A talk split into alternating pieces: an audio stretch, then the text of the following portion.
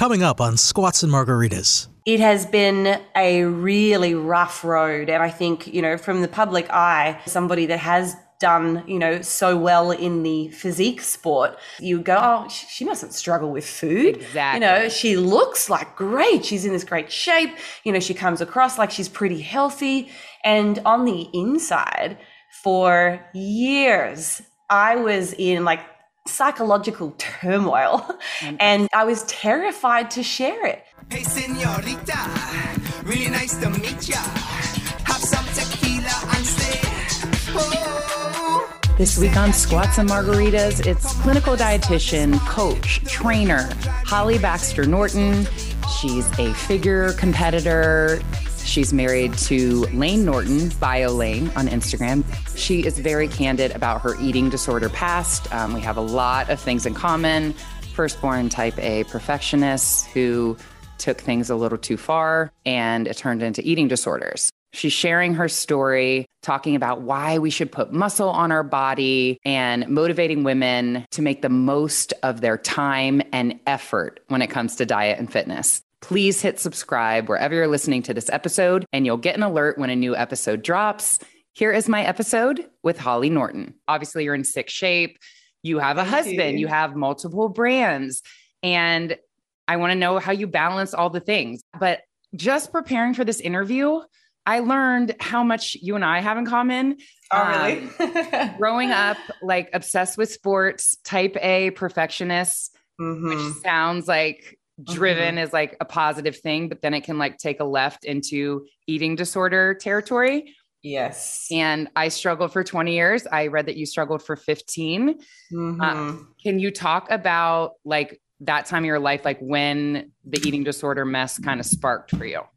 Yeah, so uh, it uh, all started, I think, probably when I was about 15 or 16 years old. So um, I can say up until that point, I had no thoughts about food. It's certainly not in a negative way. I think we were kind of given enough flexibility as kids. You know, we had takeout on the weekends, and it wasn't until I got to, uh, I guess, my sporting, a higher level of sport that things started to go downhill. And I can remember very clearly um, one of the comments I think that um, set me off. And it was like everything after that, it was like a snowball effect. And it really just proliferated and um, became so much worse than it needed to be. So um, I was training under um, a gentleman, uh, I better not say his name, but uh, he, he basically coached um, uh, several uh, Olympians, Australian Olympians, track athletes. Um, one in particular that some of you may know, may know uh, Cathy Freeman.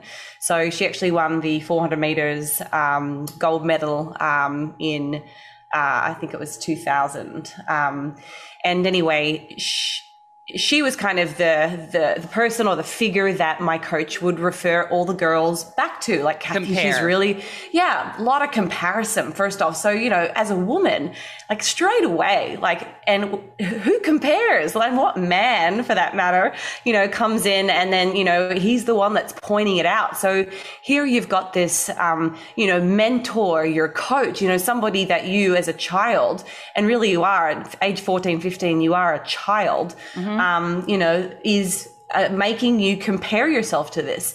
And then the specific thing that was said was, hey, you know, um, uh, have you considered maybe losing a little bit of weight?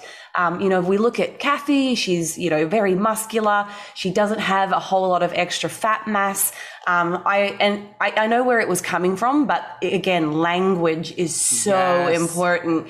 and, you know, he could have said this in a completely different way that wouldn't have sparked an eating disorder. Um, but, you know, he said it'll, it'll improve your performance. You know, if you've got, you know, extra fat mass, you're not going to be as fast. We want muscle. You need to be lean.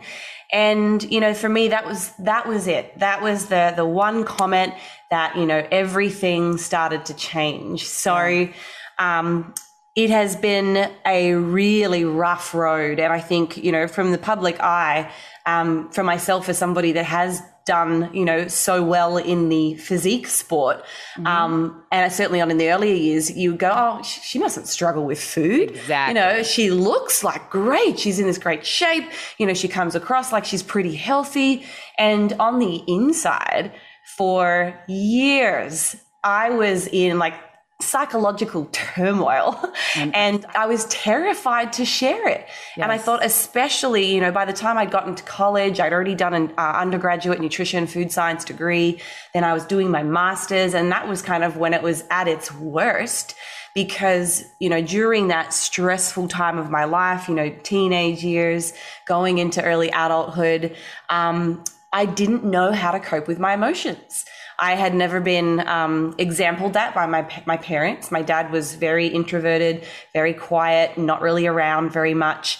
Uh, and then my my mom, she just you know she she kind of didn't give me that unconditional love. So you know I just really struggled to you know know who I was, how to communicate, and I just bottled it all up. And my my only form of comfort was food. Yes. Um, and I didn't feel like I had support from anywhere else. It was like, well, I'll this food it gives me a quick, oh, you know, that tastes really nice. You get excited about it. You try something new, and yeah, that just became my my coping coping strategy, and it continued for years. Like you said, fifteen years and twenty for you by the sounds of it. Yeah, 16 to 36. Thank you so much for saying it out loud because that is exactly what I want the show to be, why I did the show. Because when I was struggling, I didn't know anyone else. It- mm. the, the shame of it, I couldn't mm-hmm. ever tell anybody what I was doing. I didn't even get treatment, Holly, because uh, mm. just because of the shame. Because I was like, if mm-hmm. I get treatment, everybody's going to know. And I was mm-hmm. so just like about this image. Like in high school, I was homecoming queen and prom queen and like captain of the soccer team. And I had to uphold that. And I was like, if anybody mm-hmm. knew what was really happening.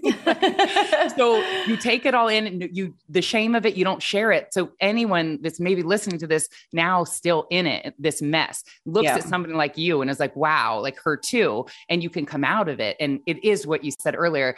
You, someone that looks like you, you think, oh my God, she's always looked like that. She's always had it together. But I swear the women that are doing what we do now in the wellness space, it's because we've all come through something and now we're trying to help other women. Exactly. And I think one of the things that really stood out to me kind of when I first popped onto the social platforms, um, mind you, I've been around and you probably as well since we're showing our age, since like at the AOL days, you know, Uh-huh. My, MySpace, Yes. good old dial up. So, you know, Yes. back, back then, like the only point of reference that you really had to anybody outside like your circle of friends was like what you'd see in the magazines. I mean, I used to read like Cosmopolitan and Dolly Mm-hmm. and all these, all these other ones. And then you would see, you know, people on TV and models, but you, you just didn't hear about it. You didn't get the substance. You didn't really get the background. And then it was almost like, um, no one really knew what you were allowed to say. And I know for me, when like I was when I grew up, um, I think my my way of getting some affection, getting some love, um, feeling cared for, supported was um, conditional, and that was based on me doing well, performing for someone else, um, upholding a standard. You talked about, you know, worrying about what other people think, and oh my god, they might judge me. And so I I grew up where performance and being the best and having like perfection um, that was the only option. Yep. There was nothing else, and if I didn't, I was a failure, and you know it was like um, frowned upon, or certainly um, felt. That's how it felt to me. That's what I was going to say. Was it self imposed? Like I felt that way too. Like I held myself to this standard, like this unachievably high standard. But when I think about it, it was like, no one was saying that I had to, it was me. It was completely self imposed. Right, but but then it's not supported by so- so- um, society on the other end of the spectrum either. So it's not like we had people necessarily going, "Oh, you need to be this way." Um, it's it was the lack of the other that Yes. kind of kept you stuck in this feeling. Um, it was like you were too afraid to step out of that. So when I started posting a bit more regularly and kind of realized, hey, like I need to talk about this. I was terrified. know. And, you know, Yeah. and, and and at that point, like I was kind of already established. I had already had a business. I'd already done multiple bodybuilding shows. And I'm like, guys, this is really scary. What Yeah. the what is everybody gonna think of me? Yeah. Um, but you know, the more I shared and the more transparent I was about um, you know, the the inner uh, troubles that I had, the more people were like, "Thank you for being so real. Thank you for sharing it's just like you you are the person that made me think about this and now I got help or Yes. yeah I'm like That's oh what- gosh I know it's a whole like the DMs that you get that's like you're the first person I told that I was bulimic. And I'm like, oh my Mhm. God. It's like, and if you've shown me you can come out of it. But I always Mhm. you have all the letters next to your name and you have like all the certifications. like I feel like such like imposter syndrome. Why I Ah. have people like you come on to talk about it when I figured out, and we'll get into it, like how it's not cardio seven days a week and barely Mhm. eating. It's actually Mhm. putting muscle on your body and eating more. yeah Uh, but when I say it, it's like, who are you? Like this 40 year old mom that doesn't have any background, but I'm like, oh, I have done the research. Like I have been a bulimic, anorexic. I've done every diet. And it's like, for me, what started for me, it was sport in Yeah. high school. Like thin, like meant good for soccer. Like thin, if I was thinner, I'd be faster, like you said. So Mhm. soccer was the only thing that mattered to me, like that my performance and playing college soccer. And it, I- had to be skinny. And that's what I thought. Like, and then I got so skinny that like my coach was like, you can't, your crosses aren't strong anymore. Like you're, Mm. and it, then I started eating. And then I found exercise bulimia where I would like Mhm. write down Compensate. every calorie. Yeah. compens- I mean, immediately, Holly, like 300 calories, 300 calories on the elliptical. Like it's such a Mm. mental like disorder. It's a mental um, illness. Mhm. And in college, I played Division One college soccer. I ended up just like depressed and found actual bulimia. And I have Mm. been through all of that to come out on the other end and say, I have found another way. I'm Mhm. and I share. I basically wanted to, I wrote a book to like help women um, basically the things that I found, like what I just said, lifting heavier. It's not all about cardio, eating more often, stop starving Mhm. yourself. But I had a writing coach and she's like, Are you a trainer? Like, are you a nutritionist? And I'm like, No. She's like, Why would anyone listen to you? And she's like, If there's a story that got you to this point, you have to share it. And I was like, Oh my God, no, no, no. Like, I wasn't ready to tell anyone. And then finally I Mm. wrote it and I felt lighter and Mhm. I feel like this is what I'm supposed to do now. And I still, my message is like to the woman working out and not seeing results. But Mhm. because I talked about my eating disorder past, like that's the people that I, I Mhm. want to say mentor, but like those are the messages I got. Yeah, and I think you know you touched on something that is uh, really important, and you know I think credentials is, uh, I guess, in our field, and certainly where I come from, from a nutrition exercise science, you know, evidence based. That is something that is really important, and I think part of the trouble is there are so many people out there now that have a voice, and it's one of the few things that everybody in the world does. Everybody eats. So we've all got an opinion. Um, Yes. And unfortunately, there are more people with a negative opinion and that are inaccurate than there are good for the most part. And or people's uh, integrity, honesty, um, or intelligence um, is lacking. And, you know, they're happy to continue to tell a story that doesn't actually fit with any kind of evidence. And Yes. to me, what it sounds like you've experienced is something that falls in line with a lot of the research. Your experiences are and have been documented. And then you coming out of all of this, you can go, Hey, I know that I was not qualified in this, but I can tell you here are the things that were successful for me. Yes. And if we go and do, you know, a randomized control trial, uh, we're probably going to get the same kinds of findings. So um, it's nice to get that extra bit of support. And I know um, my husband actually is about to start writing a book uh, with a celebrity who has come from the other side, like 600 plus pounds, uh, addicted to cocaine, um, alcoholic, um, you know, trying to make it big time in the movie. Well, he, he was big time.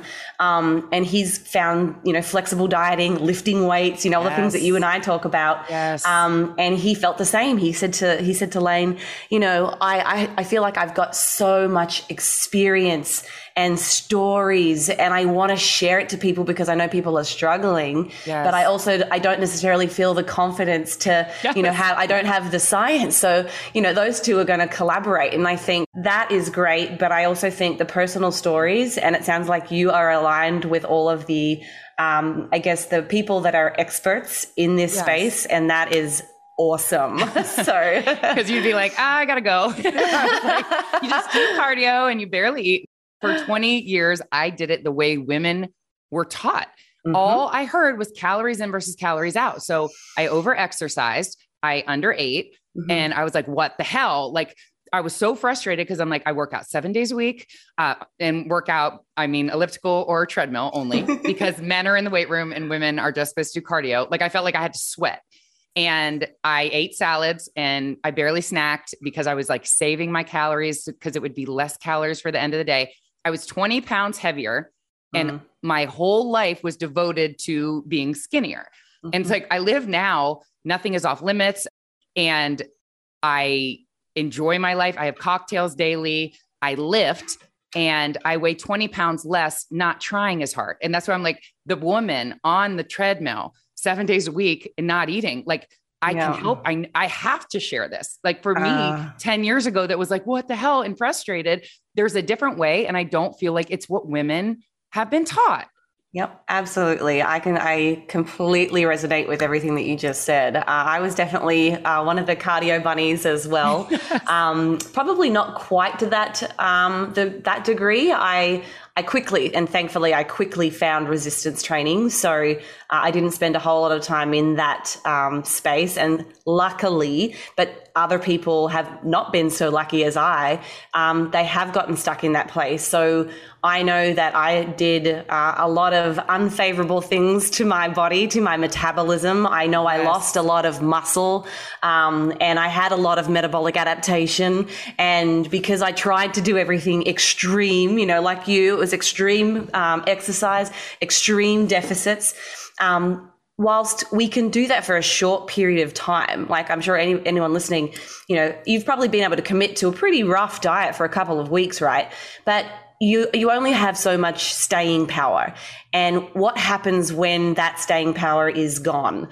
You automatically go back to the old behaviors. And because you've created a situation a very unique uh, hormonal milieu uh, so to speak where now we've not only got um, the mind that we're trying to overcome because we've been restricting we're trying to you know re- with, refrain from certain foods so there's you know the um, the desire to eat. You've now got hormonal changes that have been taking place. If you have lost an appreciable amount of body fat now you've got low leptin because when we lose a little bit of body, body fat our leptin levels plummet and that hormone at low levels is what then signals our to eat and it's a strong signal. And the longer you've been refraining from food, the lower the calorie intake, the more fat you have lost. It's really hard to then control your appetite uh, once you've gotten through that little short, uh, extreme diet phase. And that specific, um, I guess, uh, situation or condition uh, is called hyperphagia. It is when you have the de- you have the desire to eat more than is required, and it doesn't necessarily stop even with the uh, body fat regain. In fact, we've seen in studies, and I was actually privy to being a participant in one of these um, reverse dieting studies here at the University of South Florida. And some of the participants, um, 20 weeks post show, so this was all done in natural bodybuilders. Um, at 20 weeks after their show, uh, 50% of those uh, individuals that had reverse dieted um, had regained their body fat and or more so they were back to being a heavier weight than they started with their leptin was still low. It was still lower than their baseline. So even for some individuals and it wasn't all but for some people there's a lag. So if you're struggling with why am I still hungry? I've gained this weight back after that diet. Why can't I stop eating? I just want to, I've just finished my meal. I put the bowl down and I want to have another serving. Mm-hmm. What is wrong with me? It's not necessarily that there's something wrong with you. it is that we've created this extreme deficit and it makes perfect sense as to why we are now feeling so hungry because we've created an environment that drives us to eat and it doesn't necessarily return to normal uh, immediately based on Yes. all of the the information that we have again, not a professional. So correct me if I'm wrong. This is what I have found. I was never satisfied. And like looking back, I was I wasn't satisfied because I was eating low carb, high protein, no sugar bullshit. And I Mhm. would eat all of it because Mhm. I would I would say in my mind, oh, it's low carb. And it's it, so I would eat the whole thing. And I would my brain was I feel I feel like my brain was never satisfied. So I would just keep eating more. And now I truly, Holly, order what I want on the menu. And I Mhm. don't even need that much. and it's like my brain is like, oh, we got actual food. You Mhm. you'd be surprised like when you order like I always thought I had to order salad with grilled chicken, dressing on the Mhm. side, and never satisfied because I'm eating Mhm. this bland bullshit. And I would eat way more, just Mhm. justifying that it was like healthy food. Does that make sense? Yeah, absolutely. I, I can I can relate to that as well, and I'm sure a lot of people listening can. So, yeah, I think when people kind of come to realize, and especially those that might have uh, come from a background where they had the beliefs that there are truly good and bad foods, or you know there are certain restrictions around meal timing that must be superior, and for the record, they're not.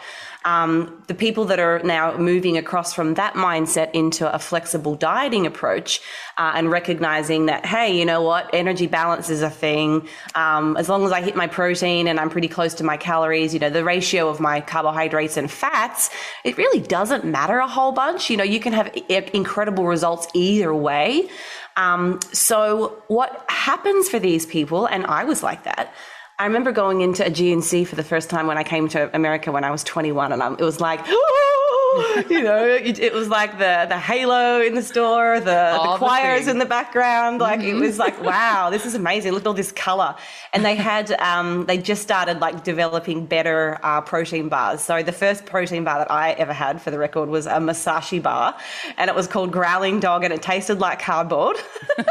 so protein bars have come a long way since then. I remember looking at the flavors and I was like, oh, peanut butter brownie. Oh, cake batter. Oh, salted caramel crunch, you know, Yep.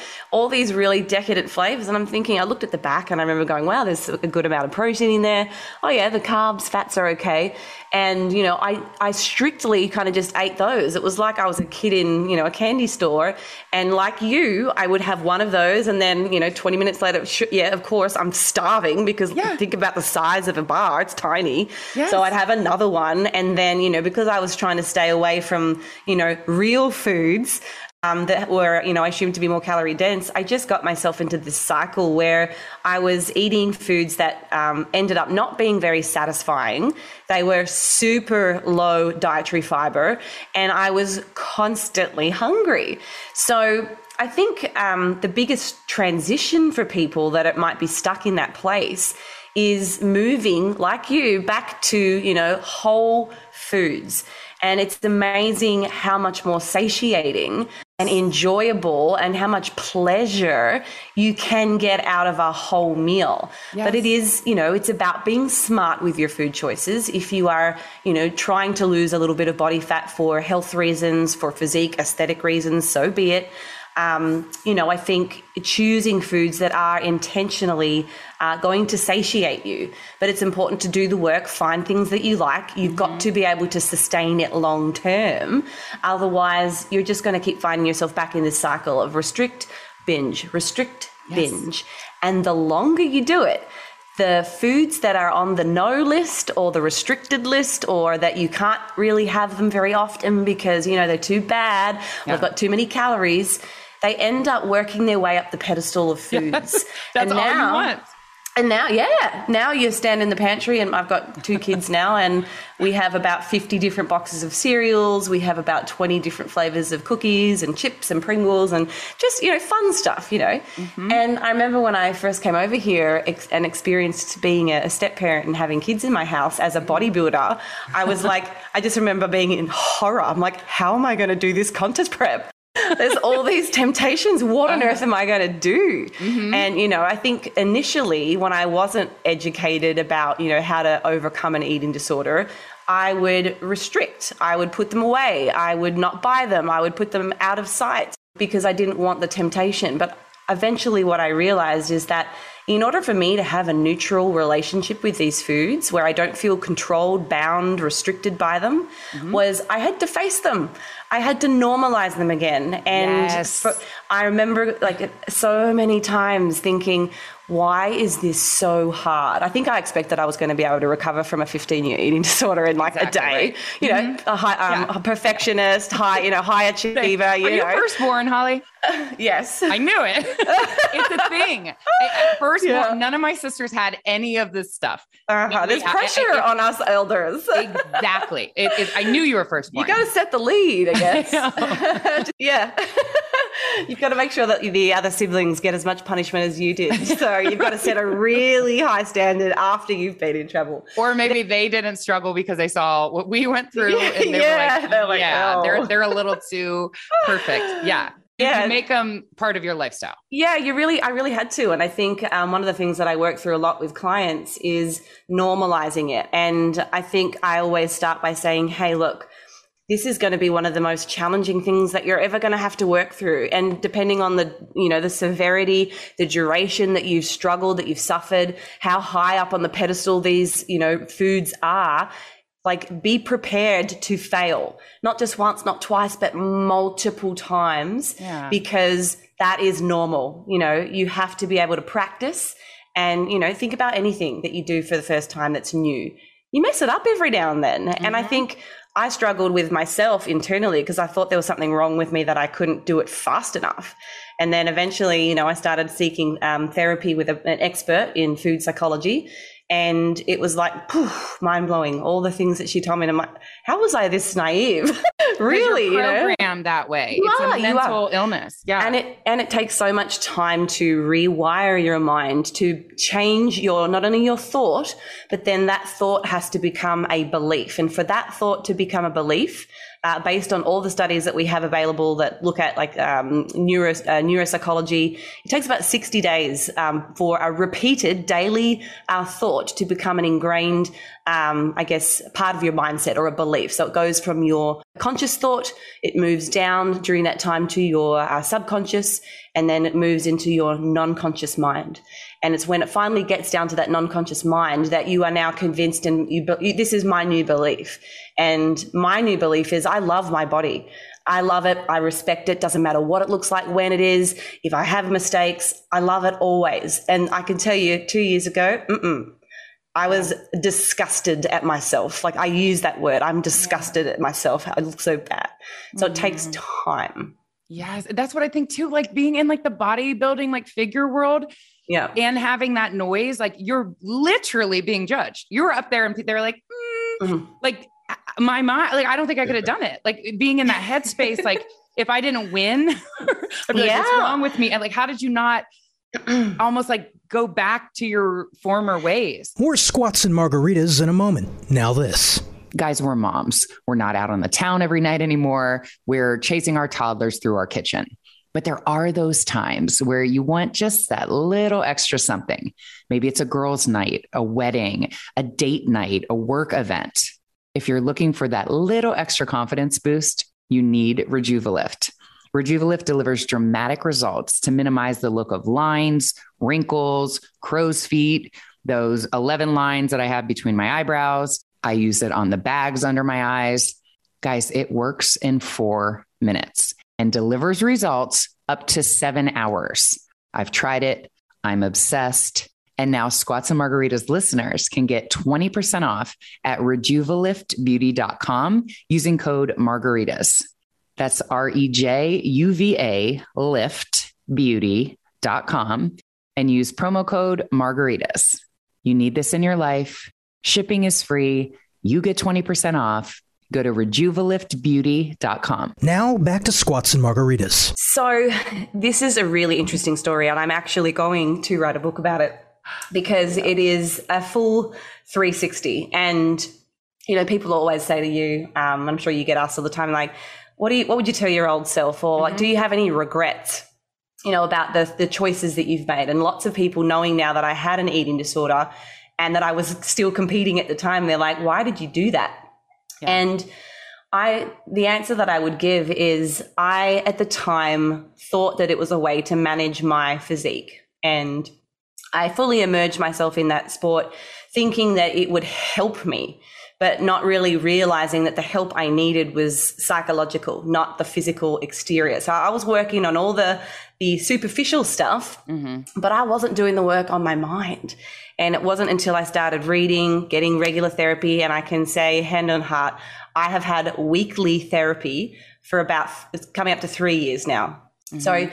I still do it. Now it's maintenance. It's like anything. If you stop doing something, you lose that skill. You get out of touch and you have to pull yourself back in at times. And I don't think you ever truly recover, but what you do do is you get better at developing uh, different uh, thought processes. You start developing different you know, neurological pathways. You start getting better at managing the causes, the things that might um, cause you to overeat or binge. And that might look very different for uh, different people. Like you might present to me as a client and you might say, Holly, I'm really struggling at the moment with feeling um, overweight. Uh, I'm not happy with my body. I can't stop eating. So, and I, it's like, oh, wow, there's so many people with this same problem. Mm-hmm. But you have to dig a little bit deeper and you can go, well, what's the why? And that why can look so different for so many people. It could be emotional related. Um, some people don't know how to manage their emotions. So if they're stressed, um, upset, angry, frustrated, they're procrastinating, they've got anxiety, it could be any kind of emotion, sadness, um, they turn to eating. And those conditions on their own, like those emotions, are very different to treat. Some people eat or end up overeating because they are responding to something social. Like, are they out in a you know group setting and they just feel pressure because everybody else is? You know, i just want to fit in. So people will overeat because of that. And then we've also got individuals that are really influenced by their environment might be that you're working in a, a, cafe or something or near in an area where there's lots of food available. It smells amazing. Mm-hmm. um, and you know that's and that's why you eat. Or you've got lots of kids junk foods like i do in my pantry. Right. and you're just like oh really another bowl of cereal holly really?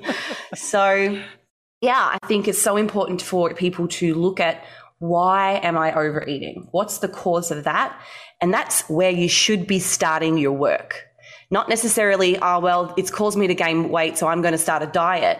My first thing to people is if you're going to do that, that's fine, but you also need to be spending an equal, if not more, disproportionate amount of time on your mindset because so many people think that when they get to this end goal their, you know, body weight, that something magically happens mm-hmm. and they're going to feel amazing. It's like when I just get to that dress size or when I can go away on a holiday and I'm as slim as my friend or, you know, my husband will think I look great and I'll have a better time. Yep. As somebody that has been in that exact situation where I've gone from 75 kilos in my off season after doing a build, which is 155 pounds, something like that, down to 130, getting on stage, peeled, lean, uh, it ain't that fun. uh, let me just give you a quick list of the things that are not so good. You have no libido. You don't sleep. If you do sleep, you're going to wake up easily. Your sleep, um, I guess, quality decreases significantly. Uh, you're constantly hungry. You're always thinking about food. You become obsessed with food. You look at all the food channels. You're addicted. it's and then your husband's like, "Oh, well, hello. Am I even here?" Um, and then we've got like decreases in strength, low energy, low motivation, poor mood. Isn't like, like fertility, like you lose your yeah, period? Yeah, now you're there's hormonal shifts. Now yeah. you're amenorrheic. Like there's mm-hmm. so many negatives from getting to that lean um, body composition mm-hmm. that I don't think people truly have an appreciation of, and I can understand because not that many people are pro athletes. So, you know, as the outsider looking in, yeah, it looks freaking insane. And you probably see the amount of work that they do. And yes, it's impressive but it's not sustainable. uh, and if they are sustaining it, I'd hate to think um, what's going on up in their mind or yeah. the sacrifices that they have to make to maintain that. Because, I mean, for me as a business owner, you talked about it earlier, you know, I've yeah. shifted back to a focus on work and trying to be, you know, have a family, which I didn't have before. Yeah. Um, if I was to maintain that physique, I would honestly have killed myself. yeah, it's not worth it. Yeah, it it really isn't. So it's a big sacrifice. Um, but you know, I think people the, the main reason usually is oh well I'll feel I'll be um, treated equally or when I get to this weight I'll feel worthy I'll feel valued um, I'll be happy like insert whatever the thing is at the end that you think it's going to get mm-hmm. and you can get that without it if you work on your mind. Mm-hmm. So it's like the alternative to dieting is mindset work because I could be the same weight and within a year of therapy, I could be 10 times happier. Um, just by doing that instead of even going through the the pain of dieting, which it's hard. You're striving for mm-hmm. a feeling that you think you'll get from being thin. Like you said, I'll feel noticed or I'll feel you want to feel noticed. You don't yeah. want that. It's like you're yep. looking for that. You're not recognition, looking, attention. Yes. yes. You can get that value. something else. Right. Yeah. And, and striving for this. So many people end up that becomes their identity. Yeah. And it's it's really sad. Um, and I have worked with a lot of pros that are kind of coming out or people that are retiring. Um, and they are the ones that I hit the hardest. It's like when a remember imagine a pro athlete retires. My husband. yeah. I see a I see a helmet My up there. He must was be, a Pro Bowl linebacker in the NFL Oh wow. for nine years. And then you just don't have anything on your plate and you just wake up and people are like, oh, it's amazing. You're retired at 32. And I'm like, it is not amazing. It's Mm. Yeah, not no. amazing what I'm watching right now because you're just lost. I feel like that's why Tom Brady went back. He- it's One- exactly why Tom Brady One day at the grocery store with his wife and kids, and he's like, "Nope, No. sign me back up. Yes, this, gross, this exactly. is real normal They life. I don't can't know do how it." to do anything else. Like that's their identity. That's what they've always done. Yeah, and it, that's the. I mean, it relates perfectly to why we see you know a lot of these people struggling. It's like the more extreme, um, whether it's in like your business, relationships. Um, you know, your nutrition, your go- personal goals, finances. It's like the more extreme you get to, the harder it is to to go back and to change. It's just really hard to kind of come out of that because that was their identity. Yes. Um, so there's a lot of mindset change that needs to go on. So I'm a big advocate for you know professional athletes, uh, and I encourage all, especially the bodybuilders or anyone that is in a weight category sport where you know you have to be a certain you know gymnastics. I always encourage them to do the mind work as well. So they're going to have their coach for the sport to do the skill. They've probably got someone, you know, working on the nutrition, but ah, having the mindset for, hey, this isn't forever. So we've got to get you skilled in this other thing and also recognize that this isn't just your identity. You, you have other talents. You can be other things. You can also be happy without that. Like you have to learn that skill. Yes. It's So- scary though to like have to think, or just like you and I, like in the disordered eating realm, like I used to throw up my food. It's very Mm-hmm. scary to think about like if I'm not controlling it that much and just letting myself have cereal in the house and all these things. I mean, now I I'm good, but for Yes. a while, it you don't you have to like your body has to trust you again. You you have to trust yourself, and Mhm. like you said, m- making things things off limits makes Mhm. them on the pedestal. It's all you Mhm. want. And when I lived that way, it, you can talk about cortisol. Like my body lived in a state of stress Mm-hmm. for 20 years in pursuit of this physical ideal. Like I would, we'd be on vacation and I'd set my alarm to get a run in. Um, we'd be going to restaurants and I'm looking up the menu to make sure there's something Mm. that I would eat. And if you're living in all that stress in pursuit of this physical ideal, I never Mhm. found it. And now it's Mhm. like when you calm the F down and you lose that cortisol, you order what you want. And it sounds like so counterintuitive. Like when I was trying harder and stressing it, I never found my Yeah. physical ideal. And I think part of that is because it's like it is so uh, psychological uh, and it doesn't really leave you and you tend to ruminate on it. You know, if you stuff something up or if it isn't perfect for the type A perfectionist, you know, it's like, you know, then there's the self defeatist uh, mindset, which is like, well, I stuffed it up. So, all right, I'll have three cheesecakes, please, you know, and then it's, and then you set yourself back another week. So then there's the regret and the anxiousness and the, oh, it's just yucky. There isn't a nice thing about it. No. Um, there's never going to be perfect. And I think these people really back themselves into a corner. And it is just absolutely unrealistic to ever feel like you are enough in Yes. that mindset. Mhm. Oh my God. That's, and I'm so glad you said that. Like, it's like when you break it, like break it, because it's a diet. Like I would Mm-hmm. eat a cookie or something and then just feel so terrible about it. Then you go eat all the cookies and you start over on Monday. Now it's Mhm. like eat a cookie and move on. You don't have to finish all the cookies. It's how I Mm-hmm. feel about drinking too. Like squats and margaritas, I'll say like I have a drink every day. And Yeah. people are like, you drink every day. And I'm like, when you have a drink every day, it's not as It's not a big deal. it's not a big like, oh my God, it's my wine night. It used to be like Saturday night. Then you Here get go. hungover, you drink all the wine because wine is off limits on Monday. And that is, I'm talking to myself, like that is how I used to live.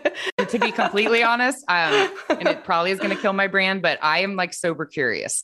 And Oh. I've been trying to, I don't think I'll ever be sober, but I read this book. I'm actually talking to the author on Monday called This Naked Mind. And it's like, yeah. you're training your subconscious to not even want alcohol. And Mhm. I have drastically reduced how much I've drank Yeah. and I just feel so much better. But I, I don't think I'll ever be sober. And I- Yeah. for me and my mindset and my history, I don't want to say sober because then that is uh, that's making That's it off limits, extreme. and Yeah. it's going to make me want it. So now I'm be like, um, I will never say that because it doesn't work for me. Yeah, and it's funny that you say like you're you're sober curious. I think um, for a lot of people, I think that kind of have had that um, extreme dieting approach, and it's like, okay, well, if I'm going to start my diet, Um, I'm not going to have any of these foods, and they'll, they'll cut out alcohol. Yeah. And I know for me, like for the longest time, I, I really didn't have it. And like as an athlete growing up too, you know, I was competing, I was doing like meets on the weekends, and that was right up until about age 20. And then I was like, finally, I get, need to get a job.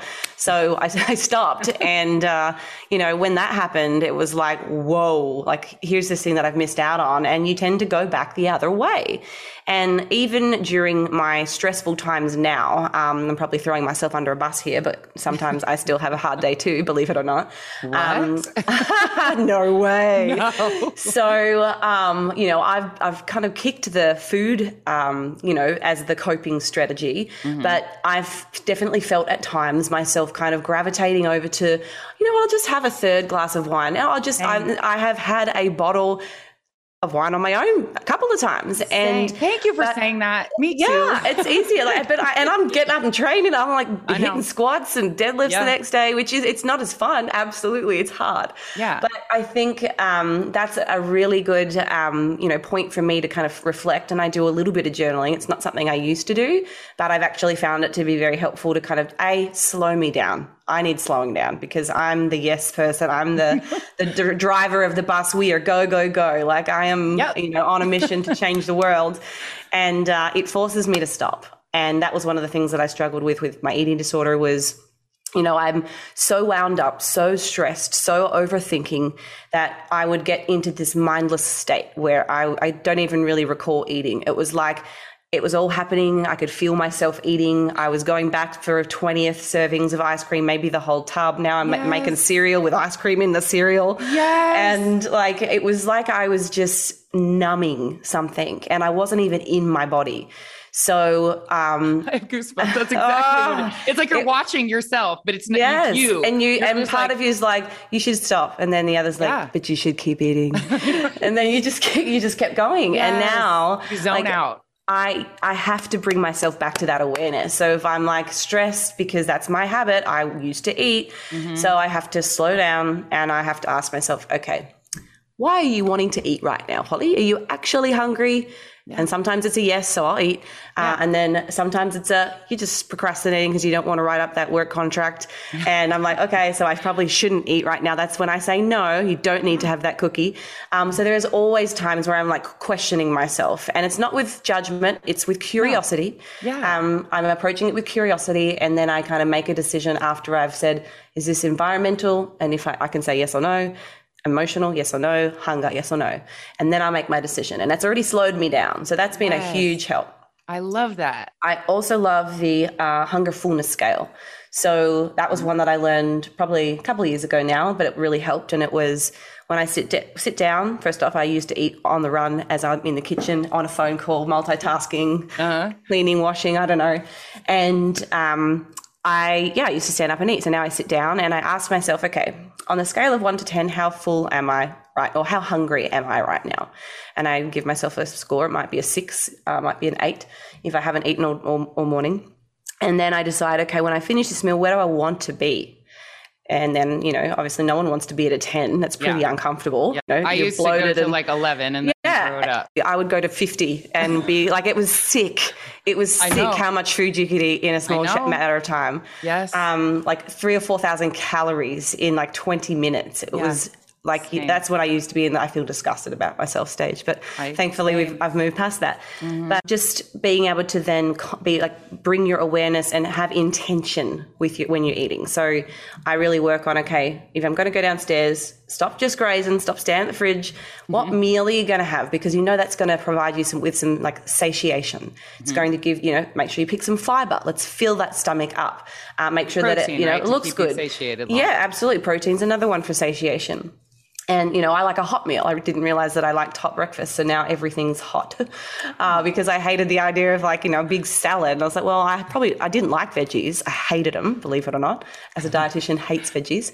Um, so about age 25, I'm 33 now. I just started to realize that if I'm going to eat veggies and improve my health and my digestion, and it's going to be good for my calorie balance, it's going to help me stay at a healthy body weight. That's not going to put me at risk of all these diseases.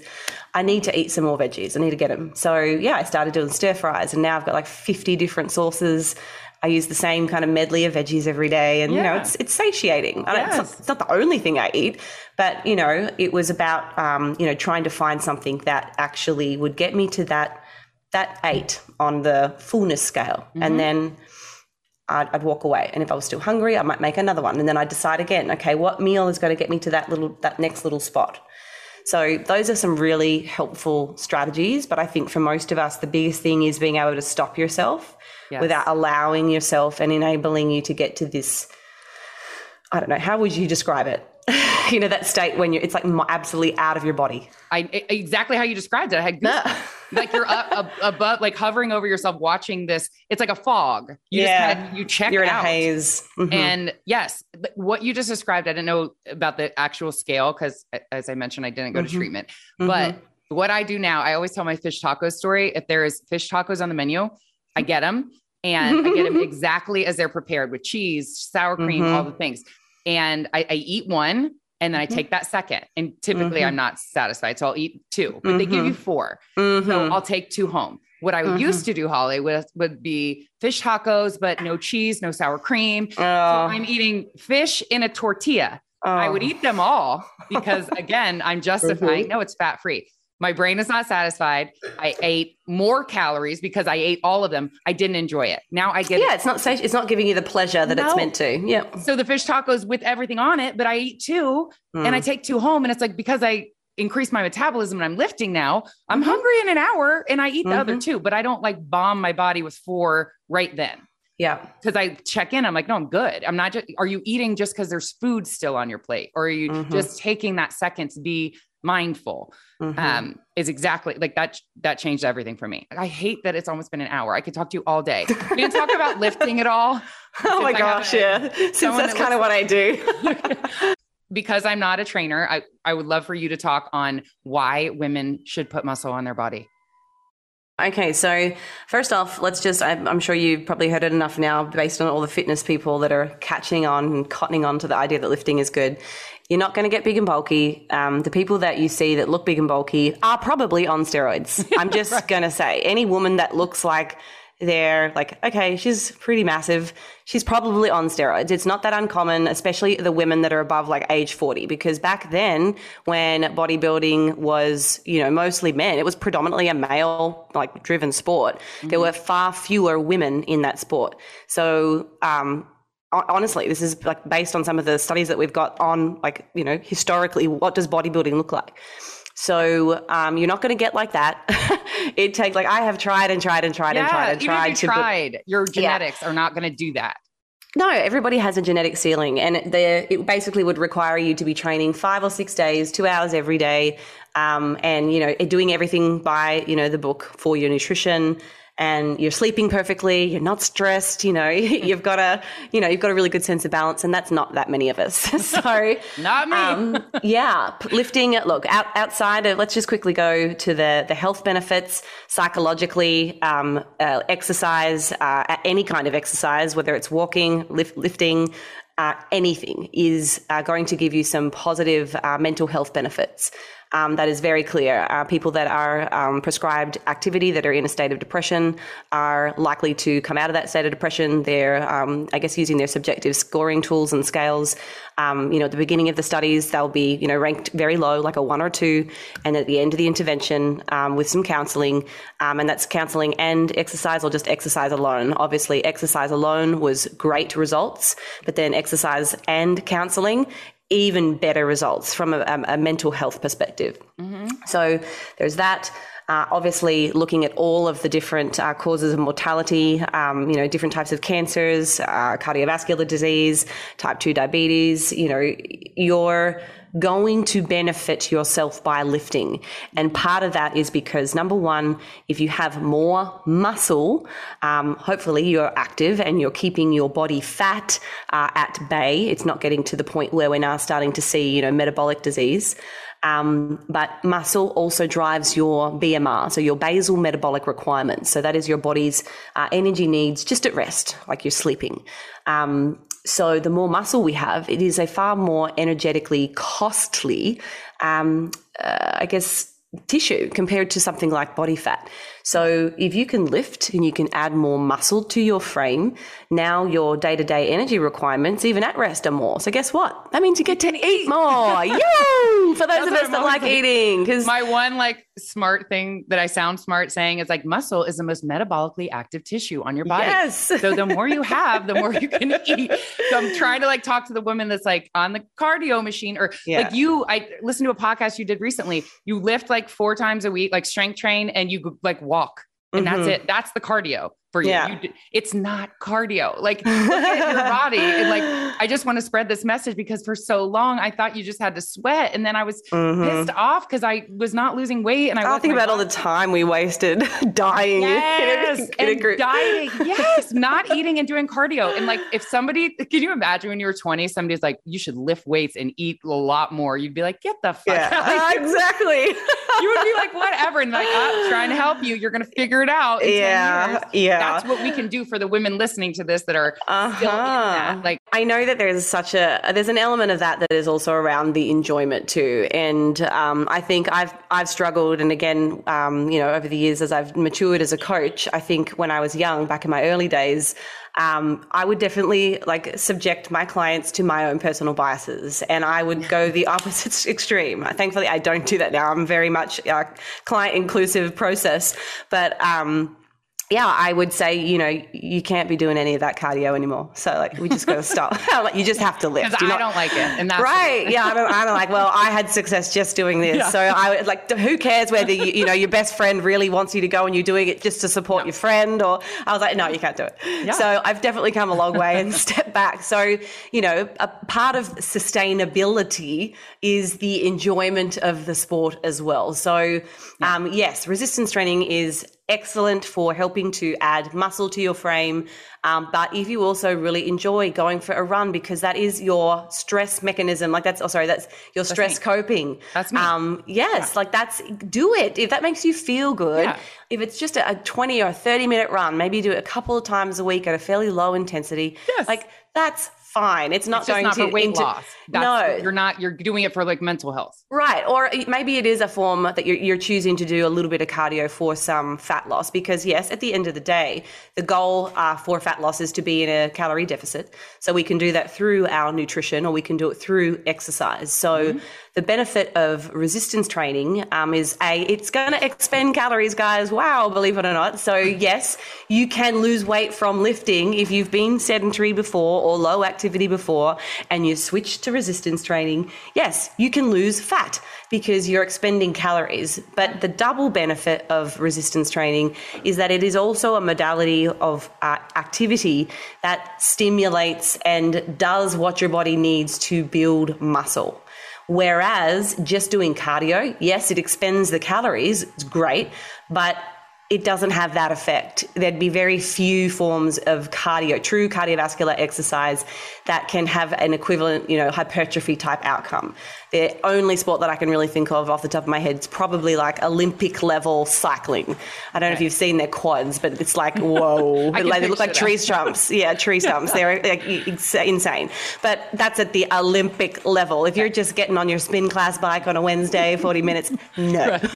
I think those are probably the main things um, that can benefit you. And of course, um, from an aesthetic perspective, not that that's you know everybody's reason for exercising, but um, it also gives you the shape. I think so many women um, expect that when they lose their body fat, that that's the body up that they, they want. but that's skinny you know, fat. They get skinny fat. Yeah, that's a very common term. So you know that's one of the things that we really need to focus on. If you do want to create some shape, if you want to get nice glutes or big jacked shoulders, like you're not going to do that from running, but or Um, lifting light. And again, I'm not a trainer. So don't go and pick up huge weights. But when I was lifting, I was like, I just want to tone. I don't want to get bulky. I would Yeah. lift like 10s or 12s. I have Yeah. a must. Look at it. I have a Hey, bicep. look at that. She's because I got to like 25s. And I was like, no, if you are not being challenged, if you Mhm. always pick up the 15s Mhm. and you can get through 15 reps, like please go up. Like I Yeah. promise you, uh, I never had any tone. You're not going to bulk, you're going to tone, but you have to lift heavy enough. Yeah, and I think that's one of the benefits of getting um, some kind of supported training, like working with a uh, an expert or a professional, where you're pro- you're not just going into the gym. And I'm a sucker for this. I did it when I was 21. I'd just go in with my boyfriend, and he'd be like, "Go up to the ladies' room. Don't come down here. I don't want all the, the guys looking at you." I was like, "Okay." so I'd be up there doing my 10 pound, you know, lateral raises, and I think I did the same workout for like a year because I didn't know what to do, and I never progressed. That's for sure. So Yes. get a program that progressively increases. Progressive overload is essential if you want to see adaptations or hypertrophy adaptations. Um, and you know, using a scale is really helpful. So the way that I write programs, and we've got this on our workout builder, is we'll use either a perceived rate uh, of exertion, which is abbreviated to RPE, or we'll use um, RIR, which is our repetitions in reserve. So you know, through a six-week training block, for instance, you might start week one. You know, you're starting a new program. The exercises might be different, so you don't want to go in too heavy and aggressive because you might end up very sore. So you know, you might have an RPE, you know, seven for week one, and you're only doing two sets. But by the week six, you've progressed up to three or four sets, maybe four sets just for the big compound lifts. And your RPE training intensity, you're now at an eight and a half or a nine, maybe even a nine and a half if it's a, an intentional period where you're like, I'm going to build some muscle. Yeah. So structured programs, heck yes. Yes. And speaking of uh, structured programs, you have an app. yes. Where do people find that? Oh my goodness. Um, carbon diet? So I would the with the nutrition coaching app is Carbon Diet Coach. Okay. Um, that's available on iOS, Android, uh, and is on anywhere you'd find those things. um, but everything everything is available on my Instagram page. I'll give you a link in a sec. But the training um, program is called the Workout Builder, uh, and that is currently a web based um, platform, but it looks and feels just like an app. We are going to be getting an app very soon, but we're just going to complete overhaul of all of our services, and I am in love. They are so cool, like new graphics. It's just just fun and Oh like God, it- I want it. Attention to detail. Like oh, you you can't miss a beat with that. And then uh, yeah, we've got a bunch of other stuff, but all of it is on uh, my Instagram page, which is just Holly T Baxter, and then there's a link with everything. So Okay. Yeah. And I've had you for an hour. I'm going to close it with Squats and Margaritas is about trying to find the balance. You're running multiple companies. You've got Mhm. kids involved. You have a, a marriage. You have to you have your body to keep up with. How do you strive to find the balance in your life with all of that? There is no sense of balance. Okay. I, and admitting that, being okay with that, having that expectation, you Yes. will never be perfect. You can never do it all. Um, it is about triaging, having priorities, learning to um, change direction when something else needs attention, and learning to manage my stress. And uh, knowing that I am enough, even if all of those things are going to shit. Thank you so much for listening to the Squats and Margaritas podcast. If you haven't subscribed, please subscribe wherever you get your podcasts so you never miss an episode. And I'll see you next week for a brand new episode of Squats and Margaritas.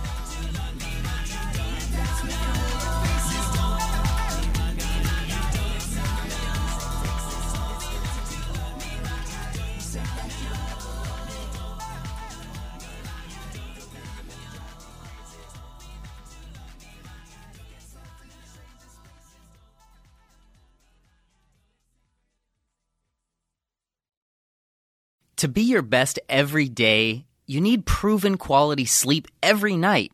Science proves your best sleep is vital to your mental, emotional, and physical health. And that's where the sleep number bed comes in. And let me tell you, ever since I've had it, my sleep IQ score is just going higher and higher. And did you know 8 out of 10 couples say that one of them sleeps too hot or too cold? Science tells us regulating your sleep temperature leads to higher quality sleep. For many couples, temperature struggles are a real challenge. So here are some tips to help you both sleep just right. Look for beds designed with temperature benefits such as the new Sleep Number Climate 360 smart bed that actively warms and cools each side so you both sleep blissfully comfortable. And now save 40% on the Sleep Number 360 Special Edition smart bed. Plus, special financing for a limited time. Only at Sleep Number stores or sleepnumber.com slash podcast one. Sleep Number, the official sleep and wellness partner of the National Football League. Subject to credit approval, minimum monthly payments required. See sleepnumber.com for details.